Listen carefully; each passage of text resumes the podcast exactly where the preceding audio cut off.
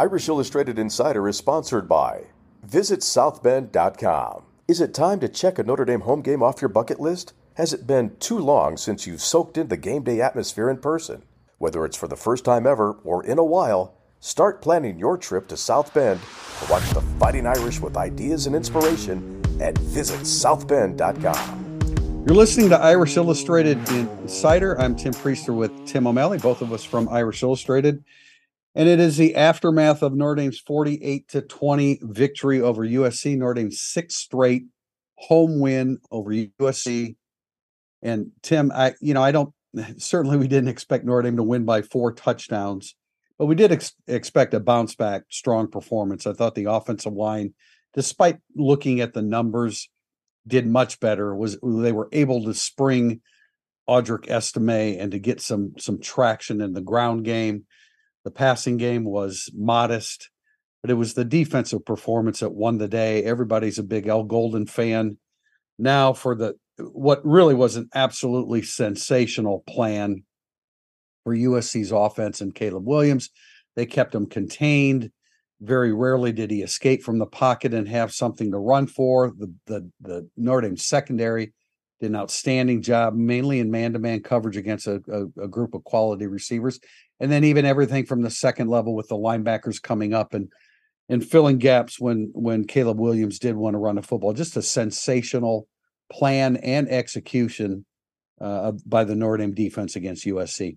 I think of all things we did not expect was three interceptions for USC. If you told me they would uh, get to Caleb Williams and corral him, get some sacks, pressures, and tackle much better than last year, I think, yeah, I, I think that's what they worked on. Oh, we la- we laughed about the possibility. No, I didn't. I mean, we were thinking tipped three. interceptions only. Really, um, they that was they really got into Caleb Williams. By the way, did you see Caleb Williams fumble recovery on Boubacar Traore's sack? Uh, not exactly. The best fumble recovery I've ever seen in my entire life because that's also two Notre Dame defenders for a scoop and score right there.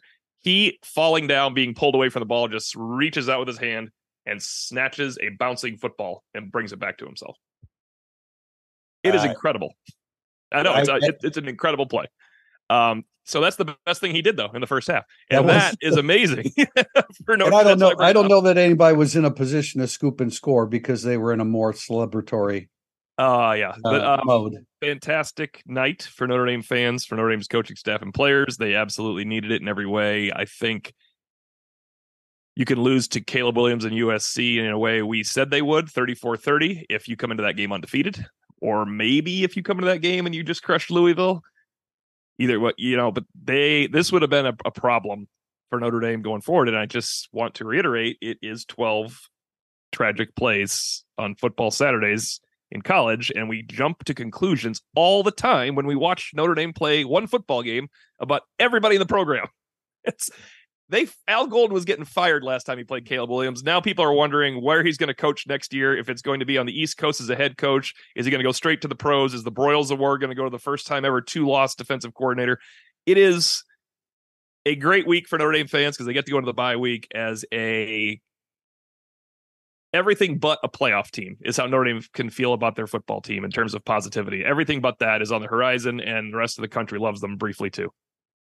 Yeah, as we know, uh, the narrative changes every seven days. Boubacar Traore has to be on the field now, which maybe he uh, does. I'd put him on the field as well. Which maybe he does. I'm not discounting that, but we do have a question in the second segment about him, and uh, I'm not sure that most people know how to pronounce his name yet. Uh, but but they do want him on the field, and I and I get that. And you know, really, it was it was a complete performance win over USC. Now I understand that the offense didn't produce big numbers, but the defense obviously was outstanding. The the special teams played their role with Jadarian Price and um, some key blocks that we can talk about on, on that one that I saw on film, and then I mean, the offense struggled. There's no doubt about it, but they did turn the three turnovers, the three interceptions in the first half into three touchdowns, a couple of them short fields. Uh, so that's small consolation because I know a lot of people are still very upset with the direction of the defense, and understandably so. The offense, they yeah. have they have lost their way. I mean, Gerad Parker has has lost his way in the process here, and of course we'll talk about that more. But I mean, for right now, I would like to focus on that defensive game plan and the execution. It's one thing to have a game plan and coaches come out of it saying, you know, we didn't we didn't execute the way we wanted to. The Notre Dame coaching staff, the defensive staff can say they absolutely executed they the way they wanted to defensively on so many different levels in, in, in terms of you know what they did with the wide receivers, how they limited them. They limited the yards after catch generally. Uh, well, I mean yardage just in general. I mean, you can't completely limit it. It's USC. Yeah, Their guys exactly. make plays. The, man. You can't. The, the slants you can't stop, and that was most of their damage. Really was was slants. But the four point we talked about this after the game, Tim. The the four point one yards per snap of a Caleb Williams led offense is just fantastic. You know, I mentioned this in the report card. I and I think Joe Schmidt actually echoed it on Twitter. I can't think of a better defensive performance considering what you're facing this season in college football than Notre Dame against Caleb Williams because it wasn't weather related. It wasn't like a pouring rainstorm in 20 degree or 20, 34 degrees, pouring rain, winds everywhere. The weather was fine to play football in. It was absolutely fine. Caleb Williams less than 200 yards passing in a, a situation where he was had to bring them back and had to be able to throw the ball. Three picks, all those sacks. When Caleb Williams ran, you never thought in this game, oh God, they just let him go. One was, all right, he kept it on fourth and one, and he's just too fast. And the other one was he escaped, and Liufau found out he's just too fast it's a it's a the speed his speed is unique. He's a unique athlete. I know people are killing him right now, and it's it's nice that Notre Dame finally took a Heisman away from a USC player instead of helping him win it in these matchups. Um, but I you're not going to find a better effort against a team. I look back at Utah. And everybody's like, you know, I know they use Utah's game plan a little bit. We talked about that in the post game overtime.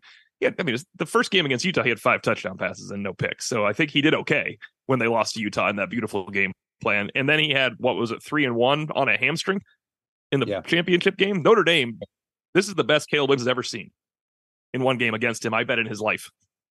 Uh, there's no doubt. I mean, you, you, because you because in my head I have the images of last year's game and the images of Saturday night's game, and it they are so different because he had now he ran around a lot and had. He's great. He's tremendous. I mean, no, I mean last last year he had to do yeah. that, but like you can see in your mind every time he thought on Saturday night, okay, I can go here. Oh, I can't do that. I can go here. I can't do that. And it was just, yeah. and that's what I'm talking about the execution of the defensive plan. Guy, the, the defensive line staying in their lanes, the timing of linebackers breaking up.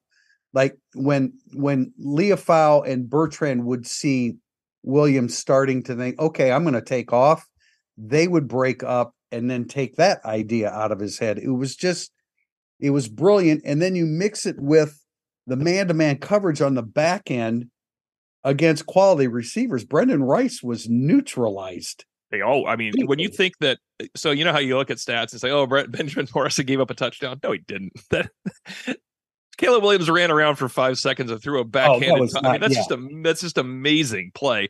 Their defense was fantastic. Um, if you think JD Bertrand was probably the fourth best defender in that game for Notre Dame, and that is an MVP effort he put forward. I mean, Javontae Jean Baptiste was all over Caleb Williams. We mm-hmm. already know Xavier Watts was the best. Howard Cross was all over Caleb Williams, as he always is. Benjamin Morrison had a great day. Javon, JD Bertrand had a great day. Any of those guys behind Xavier best Watts. Mustafa Mensah played in Notre Dame uniform. Yeah, fantastic. Riley Mills played well again. Uh, it's yep, an amazing yep. effort by the defense.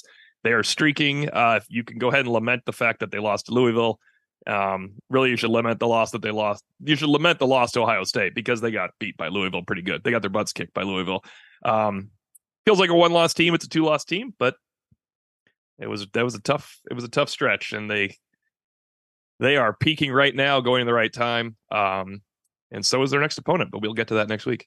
They're peaking right now, so it was a bad time for a, a bye week. Is that what you're telling nope. me? I mean, peaking right now, going into November. Oh, okay, I just want to give you trouble, but the time, hey, having Thomas Harper back was a great thing as well.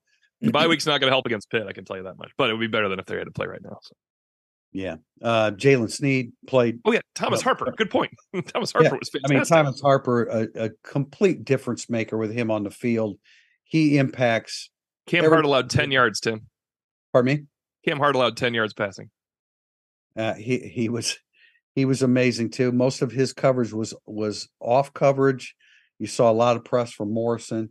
Yeah, Morrison you know, I don't like in retrospect, you can look at it and say, okay, there were some PIs and some holding calls, defensive holding calls. But you know, when you're when you're playing a a group like that, some of those aren't bad penalties. No, they're not. In fact, if you think about it, it was three first downs and 35 yards on Notre Dame's defense for holding and penalty penalties, but 30 yards back the other way because they also drew two offensive pass interference penalties.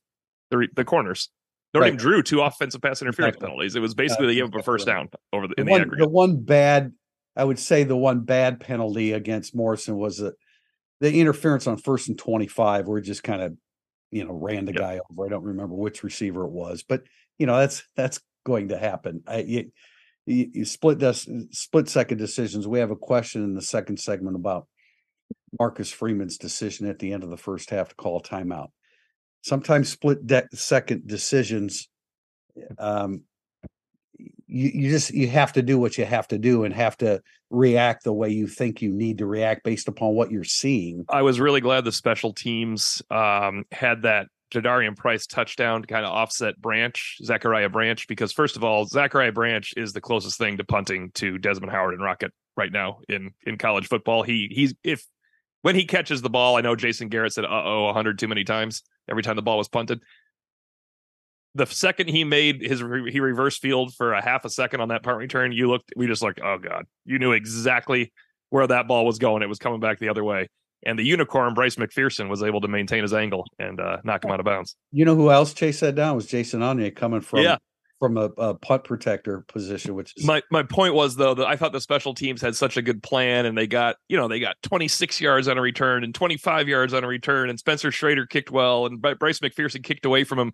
It was good that they were able to offset the 60 yarder with a Jadarian Price kill shot because otherwise I don't think Marty Biagi's effort would have been um, properly appreciated in that game. Yeah, and that came at the nine minute mark of the fourth quarter, where you know you're just expecting this mad rush now by USC, yeah. three and out, and USC gets the ball, and and and so at that point the game's over because that that just completely deflated USC. They're back down by um 18, I guess, at that point, and uh, it's three scores again, and, and they're done. So that was that was huge. It was huge for Jadar- Jadarian Price. Jadarian Price has had one carry of the football in three games. Which they tried to get him a screen, right? And we were thinking yeah. that might be this. That might have been the Ohio State the, screen. I think that was the Ohio State screen, but uh, whereas their defensive end acted uh, reacted differently, so did their outside. I don't know if it was outside backer or safety or what, but you know it's pro- Tim. You know what the problem with these Ohio State two games are? We can look back years from now and call it the Ohio State double safety blitz and the Ohio State screen, and we're gonna know exactly what we're talking about. That's an unfortunate way to to drop two games to a power program like that. Yeah. Double uh, safety blitz is worse. Double safety blitz is worse. Yeah, and I and you know we've never liked those uh, uh, Benjamin Morrison corner blitzes, although that's that's how they got there. Was it the second interception? I think it was the second interception, and that was also there was some really good push from Josh Burnham up the middle on their he came, he actually came he curled around and came up the middle and hooked up with their right guard number 52 and really kicked his butt. I like josh burnham. I, I just would like to see him i can tell you like josh burnham. There's a I lot do, of i do i do. I just i think that he's very he's extremely productive per snap of the football. And I, I you know i mean his future is really really bright at notre dame um but you'd like to see him on the field a bit more. But I, hey i get it. Nana Osafo-Mensah played really, really quality football the other day.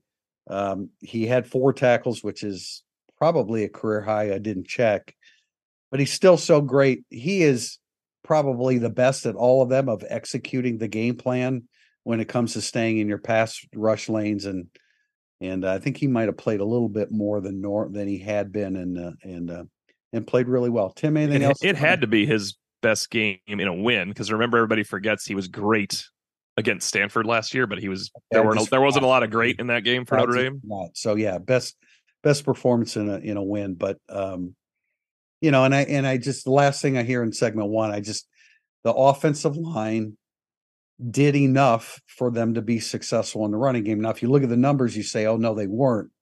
But uh I was just I almost said Bettis. Uh Estime would have been a nice thing. It would have been good.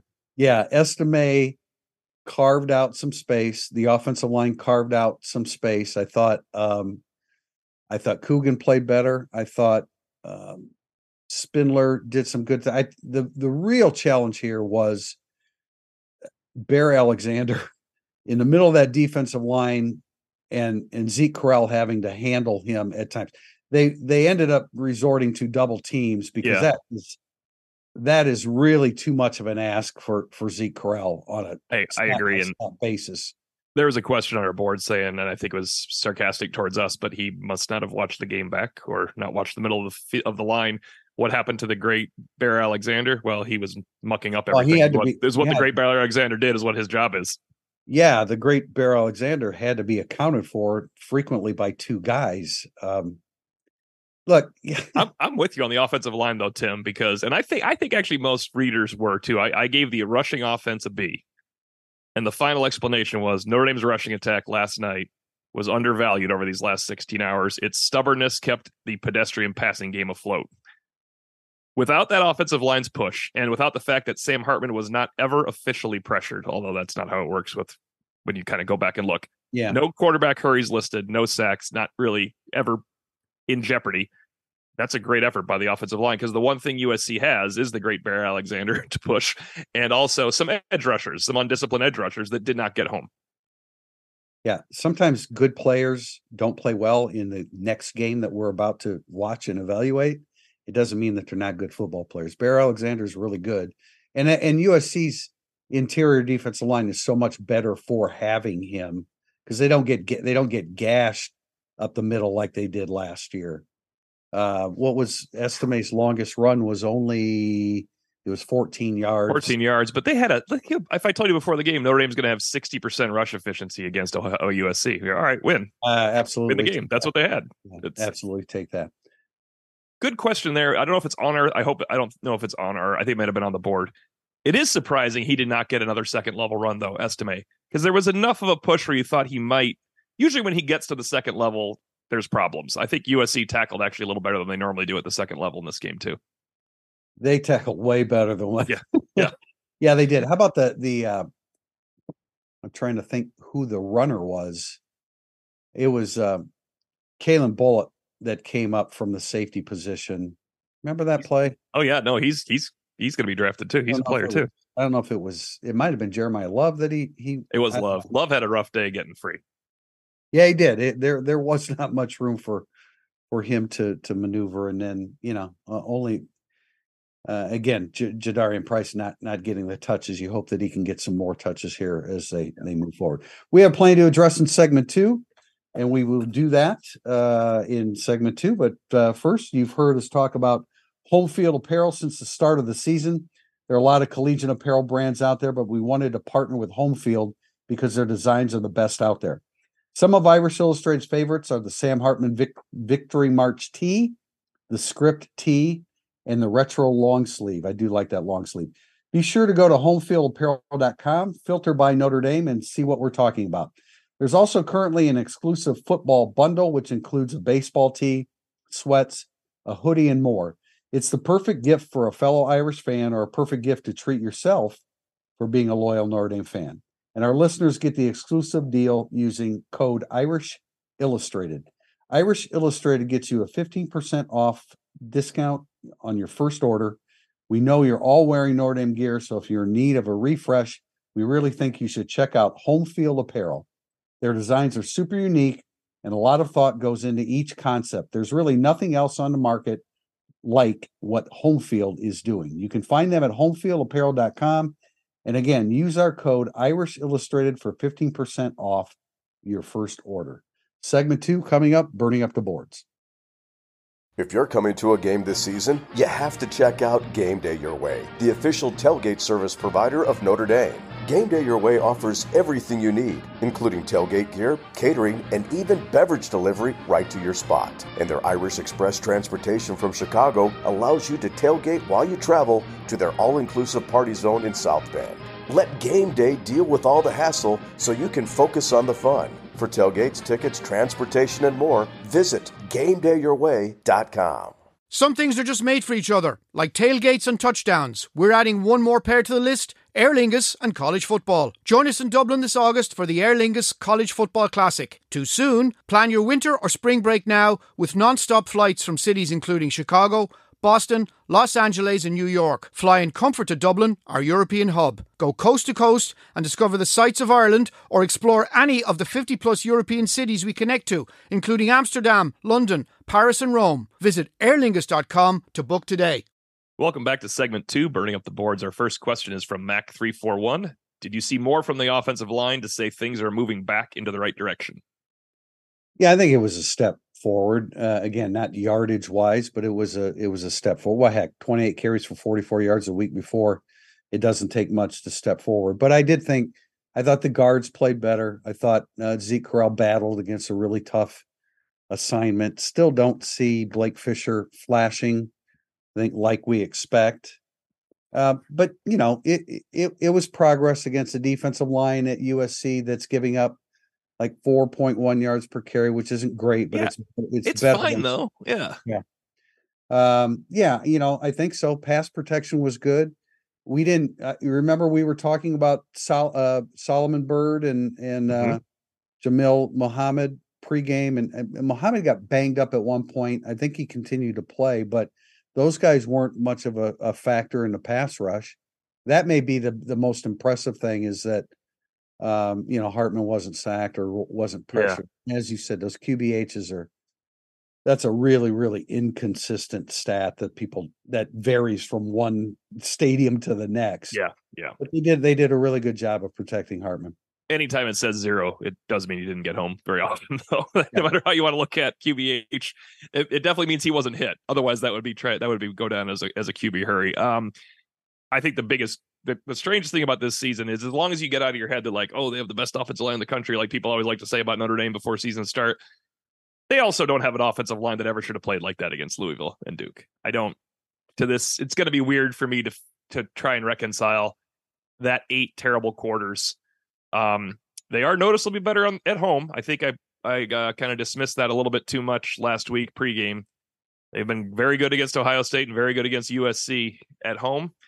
Um, Ohio State's defensive line is very good, so that counts. NC State's defensive line is very good. I don't know how you grade that NC State game really. I guess you give them a job well done because of the 45 offensive points and the 80 yard touchdown yeah. run. They yeah. certainly would have lost most if you graded every down as a coach. I bet they lost they lost more than they won in the NC State game. So you're probably looking at two bad games, two good games, and a you know win. Yeah, the discouraging thing with Louisville was, and you saw it, Tim. You you you said it as soon as the game started about how many guys that that uh, Louisville had in the yeah. box, and they did that consistently. And that it look, let's face it, it's difficult to come up with answers when somebody is that extreme with it, like like say Navy was, you know, last mm-hmm. year. But you have to come up with answers, and and then and they didn't, and ultimately, you know, that's what leads to a forty-four yard rushing game. But no, I thought it was, I thought it was better. And Tim, I'm going to jump ahead to a question here to tie that in with uh, with another one, and that's Go Irish 82. Everyone talks about third down efficiency. What do you think about the second down calls? Yeah, it's a great question because I started last Friday a study on this when I went back and looked at the Louisville first down offense that I thought was going to be tragic, and it was absolutely just fine. They were nothing wrong with Notre Dame's first down play calls and their yardage gained in that game. So, second down has been the problem leading into third and longs. Notre Dame's been very successful on first down. Um, bad radio here, but I'm going to pull it up obviously they were tremendous on first down in the non power five games and that's not what people want to talk about anymore and, and, and i agree but if you're going to be over four or five yards of carry on first down versus usc ohio state duke and louisville something's wrong if your third down offense is if your third down offense is this bad and it really is second down so i'm interested to dive into it and see what tendencies there are all right nc state they average 7.1 two yards per first down snap. Ohio State 4.24, totally fine. Duke 4.53, and Louisville 4.29. Those aren't great winning numbers against those last three, um, but they're absolutely keep you ahead of the chains. In fact, that is considered an efficient first down yeah. play. So, and then of course it's absurd against the other teams that don't count anymore. Yeah, you know, I've always felt like second down calls are. I mean, those are the hardest to make because if you if you Like, let's say you throw incomplete on first down. Well, well remember it used to be a handoff all the time to Cam McDaniel. Who was it yeah. then? was it Chuck back then? Who was the OC that always handed off on second and ten for Notre Dame? Yeah, I mean, and you really, I mean, you look across college football and you see a lot of that. You throw incomplete on first down, and it's almost like there's an obligation to run it on second down sometimes. But second downs, I think, are the the key right now, and and uh, this is a I mean, yeah, this is a good time for a bye week for Gerad Parker and the offense because they have to come up with some solutions. This is this is absolutely not sustainable as you move forward. Yeah, the third down, the third. There's no good calls for third and long though. They're they're just no, not going to be great on no, third and long. There's no doubt unless you have Caleb Williams and Notre Dame's not the defense playing against them. Uh, but and receivers. That is one issue on third down. Yeah, no, no doubt. There, there, there's no doubt. It, it is a combination of things. You can't just say it. It's not just Gerad Parker. It is Sam Hartman not being as accurate as he was earlier in the season. It is the wide receivers not being targetable, targetable, because uh, that's just a a a, a low percentage proposition right now. Yes. Um, so it, it is a combination of things, and they're going to have to figure out a way to combine those things for more progress. And that, in a related note, we'll go back to this because Tim, you just put some stats out too for the receivers. Denver Maximus asks, with the wide receivers having only two catches versus USC, should we quit hoping something becomes something it will not be a consistently explosive offense? Yeah, and you I have three. Yeah, you got the stats here. Yeah, the the last three games, the uh, the wide receiver targets have been it was four for 14 against Duke. It was 11 for 21 against Louisville. And as you point out, Tim, most of those were chasing yeah, you know, 20. a three score deficit. And then Saturday, it was just they targeted wideouts just nine times and connected on five of them. And four of those are by Chris Tyree, the former running back, and Jordan Faison, the former walk on wide receiver. Who had the other one? Um, Flores. Flores yeah. had the 24 yep. yarder. Uh, yeah. So, you know, they're just not, they're not, it's not a high percentage decision right now to target receivers. They need, we've said this for three weeks now. You need Jayden Thomas and Jaden Greathouse, two of your best wideouts. There's no doubt about that. You need them on the field and healthy, so you healthy can. Those are easy. Now, those are easy guys to make a decision that, hey, we want to target them, but they've got to be healthy in order to target them. Yeah, very quickly because people are going to ask. Um, in this last game, do I have the last game pulled up? Let's hope I do. Another bad radio moment here for me. I think I have the last game pulled up. But the targets um, or the or the snaps, you were asking me how much Greathouse played. I mean, he actually played second most among the receivers. Um, but no one got more than three targets at receiver. Chris Tyree with three. Tobias Merriweather did see a dip in his target or in his snaps. He's never. I, I do think he's hurt though too. Um, I don't want to yes. spend all season making excuses for Tobias Merriweather, but 16 snaps for Merriweather, 16 snaps for Rico Flores, 32 snaps for Greathouse. Obviously, Jayden Thomas is still kind of working his way back um, because um, he only had six snaps. We I thought going into the league it was going to be the other way around, but it turned as JB said in our instant analysis pregame, look for Jaden Greathouse to play and start. Um, yeah. He only had need, one start. He had you one need target. to find something out of Greathouse, Flores, Tyree, Faison, and Thomas going forward in the passing game and allow Merriweather to help too. But right now, Merriweather, is, or going into the game, Merriweather was 26 career targets with eight catches. That's that's that's a that's a bad situation. But they need him a little bit. Um, but I do think those other five, you you got to get something because USC was able to take Mitchell Evans away. I don't think they're people aren't always going to be able to take Mitchell Evans away. They were not always going to have a safety and linebackers that can do it, but he needs help. We talked about it a lot. Greathouse and Thomas are the guys to help, right? Yeah, the, I mean the question is consistent explosive offense, and I think we're we're that will not happen. Don't don't be don't be looking for that, but I mean productivity from the wide receivers, the guys that you mentioned, Tyree. I like Faison on the field, Flores, Thomas, and Greathouse. Flores made a play to help set up a touchdown. He had the 24 yarder. Yeah. He had a drop. I consider that a drop because he dropped it before he got hit. Coming across yeah, the middle. Yeah, that's a he knows he's going to get lit up, and that's yeah. a he could he could have really got, have gotten lit up there. Uh, yeah, they just you know, Jayden Thomas is the he's the upper he's the leader of the the wide receiver corps and he's been you know he hasn't been a factor the last three games. And so so did you ever see where he got hurt against ohio state? I did in the second half. You could see when he goes down blocking. I have a feeling he was already hurt the way he went down on his hamstring.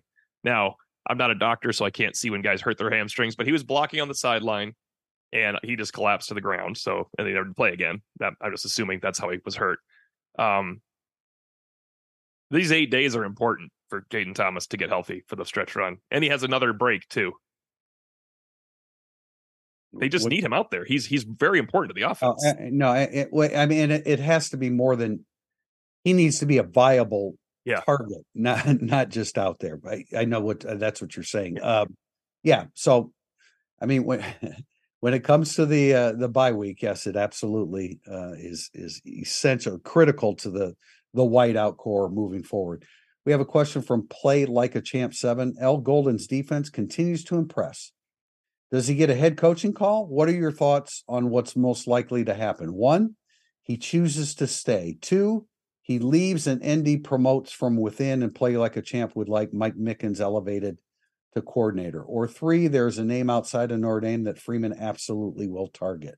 Uh, two is the most likely for me by a wide margin, and Mike Mickens is going to be a defensive coordinator soon. So he's been a great for Notre Dame. He's been a great cornerbacks coach for Notre Dame. Look at that unit compared to when he took over. Well, he's been fantastic. I don't fantastic. know if that translates to being a. I don't. I don't know if it does either, but he's going to get a shot because he's been fantastic, and that's what happens with position coaches. They get shots because they're fantastic. I think is how they all kind of evolve into a spot. But I think Notre. I think number two is more likely than three, and I don't think one is as likely as two or three. How many cornerback coaches do you know as D coordinators? I don't know off the top of my head because I don't think of that unless they unless they coached at Notre Dame first. I don't really know where they. Right. I, yeah. Look, Mike Mickens has done a, a fantastic job with the cornerbacks. I just don't know that. I mean, how does that translate to coordinator? I guess you can say that about any guy that ascends. Right. That, that's what I mean. I, I think, point, but he's probably yeah, already a passing game coordinator worthy.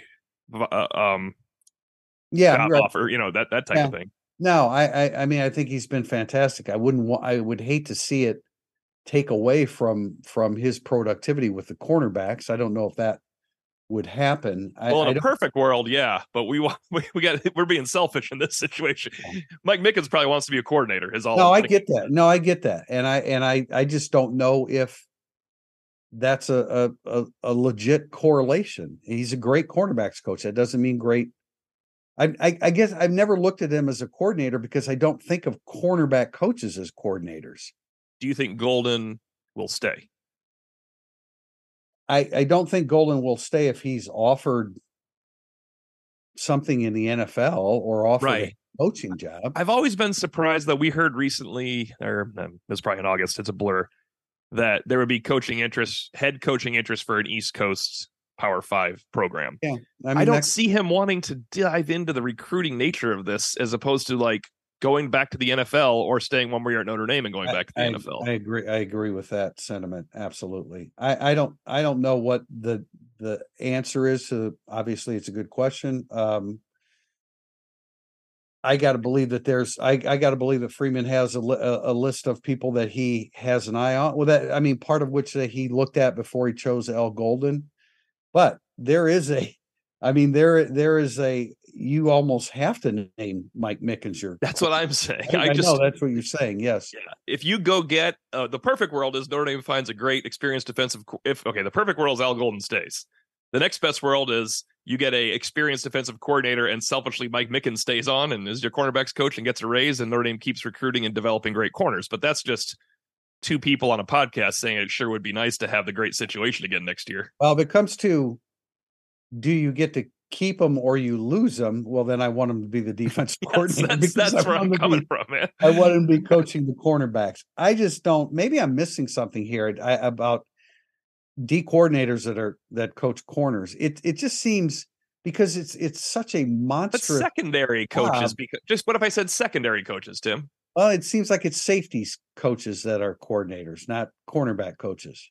I don't. I don't know. I don't know. I, I need... think like if I said you know Elliott, Cooks, Well, Cooks was only a safeties coach too, wasn't he? Yeah. Um, I don't know. I, I think it's the term probably as opposed to if, if he's a secondary coach. Then it's just nowadays you have we only have about a is it a six year window, Tim, of separating coaches like this because they added a coach.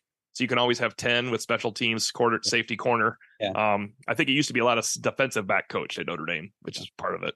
Uh, uh, look, if Mike Mickens is three quarters of a coordinator that he is as a cornerbacks coach, I'm all for it. Sign me up.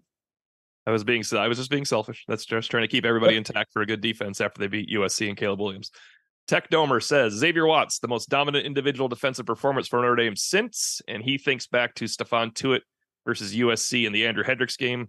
I have a couple different thoughts. Yeah, he also. I mean, the first name that came to mind, and actually Tech Domer included the name that uh, I think he mentioned Sampson as uh, Maurice Crum against. Mm, oh yeah, UCLA. Yeah. I don't remember his complete stats. For a linebacker to have three picks is crazy. He was touchdowns too. Yeah, yeah, yeah, yeah. That's right. That's that's the first name that comes to mind. That's been a while now. I mean, Howard Cross two weeks ago. Howard Cross two weeks ago. That's fine. he was, yeah, the old, dominant. The memory loss is kicking in there. Howard Cross was just yeah. unbelievable. Unbelievable. I mean, uh, yeah, another one, and this doesn't matter at all, but it does a little because you beat Miami, was Jarron Jones against Miami in 2016. Used their center as a projectile device the entire game to get seven tackles for loss and five sacks. He was a, a monster.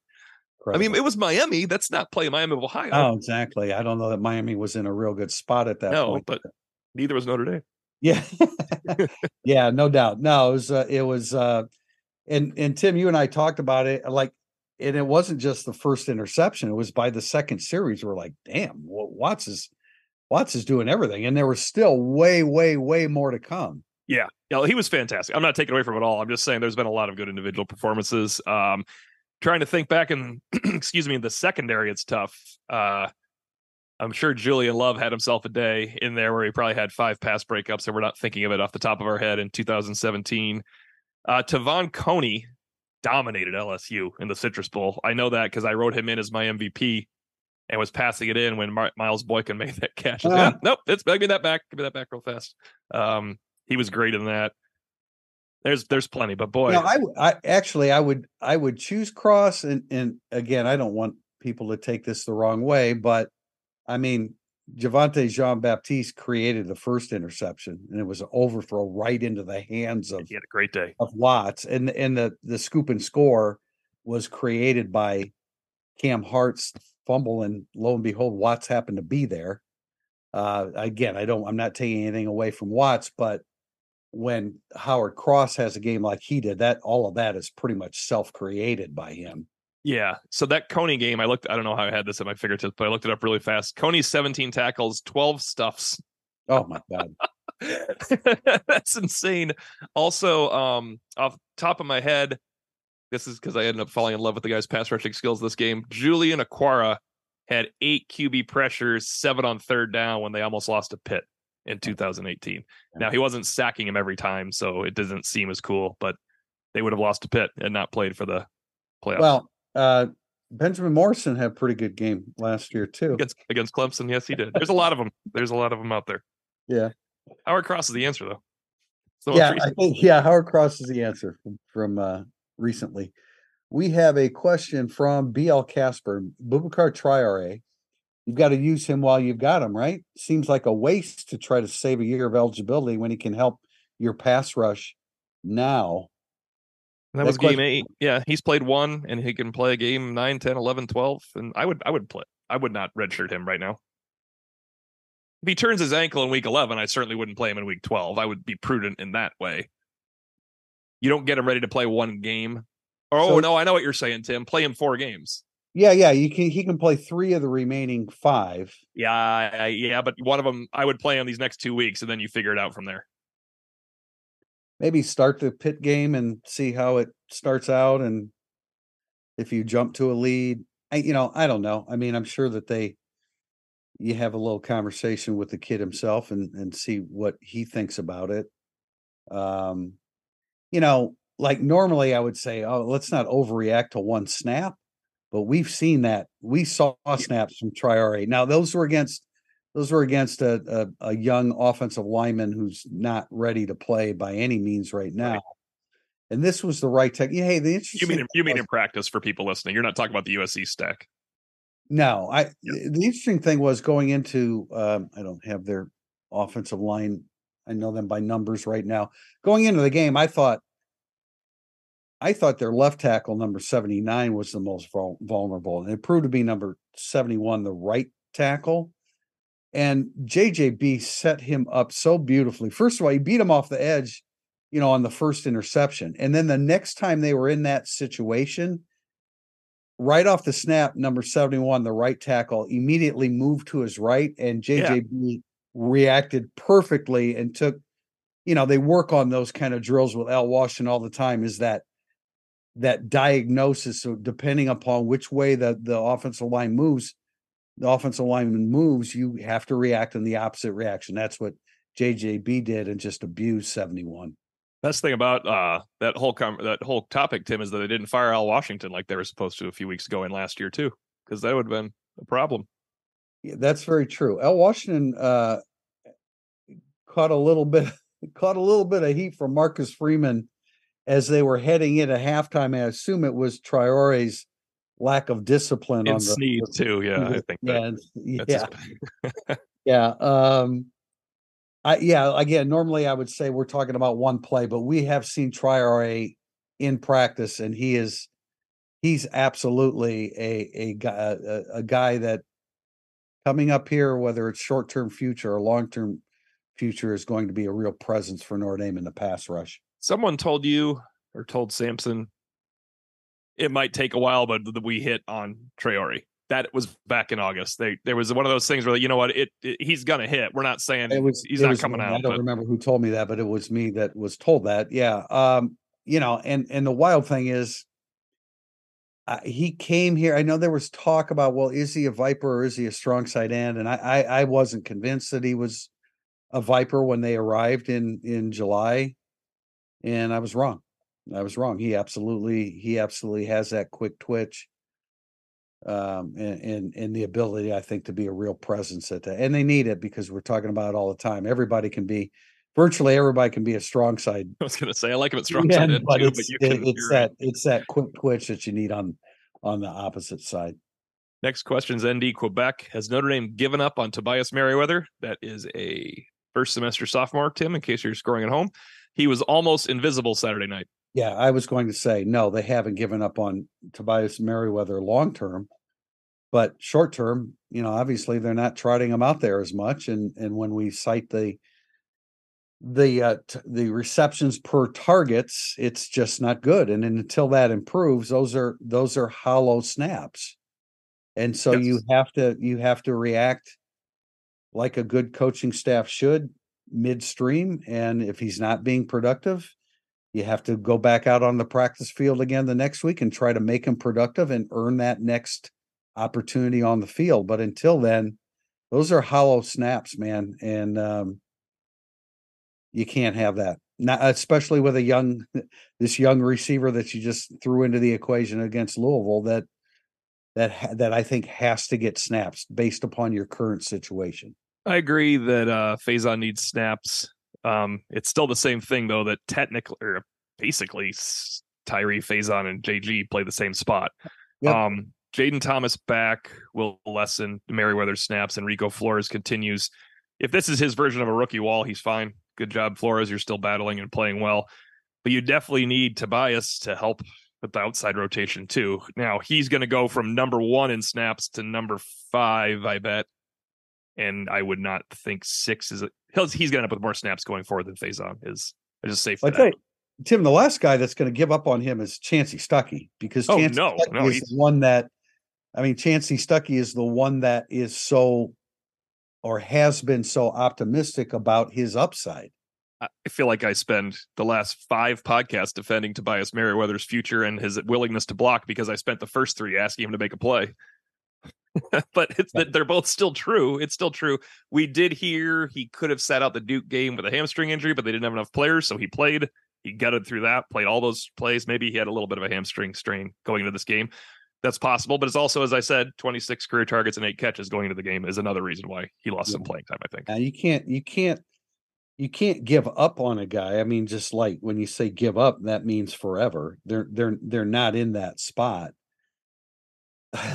you re- you reward play though, and he his well, play would not be rewarded to be the number. He's definitely not number one in snaps going forward. That that's silly. No, I don't see that. And then you know, uh, in comes Micah Gilbert, in comes Cam Williams, Logan Saldate. Uh, I think Gilbert is a guy that I I think Gilbert is going to be. You know, maybe this is silly talk. Gilbert's going to be on equal footing to Cam Williams when he comes in. I think that's a great call, but the only reason when you said silly, I wanted to say right before that, if this were 2021 and Notre Dame's receiving corps was struggling, you would say, yeah, I got Tobias Merriweather coming in next year. So yeah, no, I know, I get, no, I totally get that, but I mean, you project and you anticipate yep. those guys coming in, and um, you know, Braylon James, I, you know, I don't know. I think he's got a lot of progress that that he needs to make, but the skill set, you know, the skill set there is comparable to Merriweather, is it not? I mean, just flat skill set. He'll have 20 months on Notre Dame's football program by the time he needs to make a play next year. Braylon James. That helps too to get in rotation. I mean, everything I mean. we're told, he has a long way to go. Yes, yeah, but 20 months is good. Can, hey, once again, if I if I scream make a play to Tobias Merriweather, I might say the fa- same thing in 23 months if Braylon James is in there as well, because no, at some point you gotta. Very true. Question from Joe T or Joe Ty? Not a question. Okay, it's not a question. He says not a question.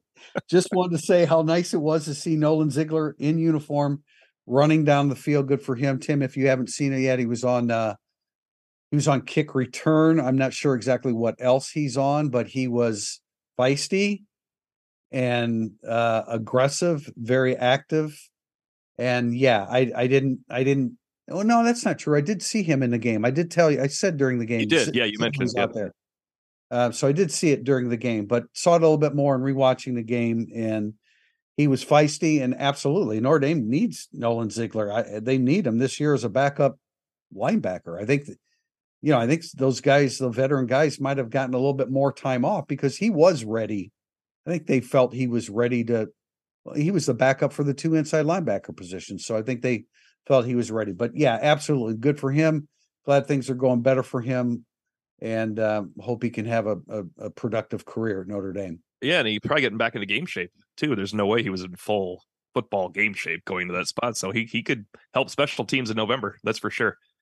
Next is W carry 14. What is your understanding of the timeout before the half that allowed USC to kick the field goal to make it 24 6? Jason Garrett said it was a shrewd move to call timeout and avoid the penalty, yet it looked like they weren't going to get the snap off. And if they had gotten the snap off, Williams was going to spike the football. Marcus Freeman is in total no man's land there, having to make that decision, but he sees his his uh, as I wrote it in the Tale of Tape, he sees his three blind mice offside over on the other side of the line of scrimmage uh, celebrating. And it's really funny to see their reaction when you see the end zone shot of when they realize that, holy crap, I've got it. We got to get back on side. But I, I, what is Liufau doing? What is Liufau doing? I don't know. Liufau should know better. But yes. when when it happened live, I said to you, great call by Freeman because he's going deep. I would have thought because, the same thing. Yeah, you can't. You don't know whether he's going to try to spike the ball or whether this time's is, going to run out or whether he's going to go eleven on eight. And, this whole thing and, here, okay. It, yet it looked like they weren't going to get the snap off, and it had they gotten it off, Williams was going to spike the football. We know that now. We saw the replay. Uh, we had he had to he had to adjust in real time with the clock ticking from seven seconds is when the guys were jumping around to when he was trying to get him up. Look, I thought Mark, yeah, I thought Marcus Freeman, under the circumstances, made the wisest decision when he had to when he had to make a, a decision in point zero zero zero one second. In real time, it was the decision I would have made as well because I would have thought Caleb Williams would have thought to himself, "I'm taking a shot here." Because it's the freest shot of all free shots. It doesn't matter if you throw an interception touchdown; you still get to kick a field goal in the next play. Right, and even Caleb Williams has to work that through his mind in a split split second too. I don't know what it looked like he was going to spike it, but I know that because I've watched the play 27 times. It's yeah. not the same thing as Marcus Freeman in real time. Yeah. No, I thought I thought it was I thought it was a, a, a you know, I'm not sure I would have thought of calling a timeout. I, yeah, I, was just I was just like, what in the world's going on? Yeah, exactly. Uh, well, I not like, my job though either. So I that's I almost, important. I, almost threw my pen when. uh Well, he's not a punter. That's why you didn't throw your pen. So there was. Uh, there, what are they doing? What are you doing? All right, we're going to wrap up with a question from CR Lewis 80, and that is if Notre Dame goes 10 and 2, what are the odds of playing at full strength? Whom could you foresee skipping the bowl game? I'd say the odds are none that they play at full strength nowadays. Yeah. Um, okay, so they're none. There's no, they're not gonna play at full strength at ten and two. That's just no. the way it is nowadays. No. It's, it's, a problem. I, I, don't. I mean, you see Joe Alt skipping a bowl game. I don't see him as. I don't. Some linemen he, aren't right wired that way. Patterson but he could. Didn't. Um, and, and, Patterson had suffered multiple significant injuries, and Joe Alt he had to. Not. Patterson had to skip the bowl game. That was he would not have skipped the bowl game without the injuries. Wait, I mean, he would not. No, he would not have. Con- I'm sorry, I misspoke. He would not have considered skipping a bowl game without injuries. Jarrett Patterson, like, and he played. It's, he played. Yeah, yeah, he oh, played. Yeah, no, right. Okay, I see what you're saying. we, like, we went back and forth on Patterson a little bit because we were like, well, you got to consider skipping the bowl game if you're Jarrett Patterson, but he still didn't do it. Um, I will forever love Jarrett Patterson for that decision. My point our ahead, alma mater. yes, my point is though, all is also a first round draft pick as opposed to Jarrett Patterson. Very so true. Very that's true. in there. Yep. Um, Hartman, I don't think we'll skip the bowl game, assuming it's a major a ten and two. All bets are off if it's not ten and if they're in the equivalent of whatever the Camping World Bowl is called right these days. Okay, but fair enough. we we're, we're, yeah, ten, we're, and, and that's how the question was asked. At ten and yes. two. Fair I think Hartman will play the bowl game, the major bowl game, uh, the New Year's Day bowl game. I don't know if Estime would be advised too heavily not to. I think Estime would skip it. Me too. And and it's not a it's not an indictment no, on him. I just it's think the position. That, yeah, it's the position.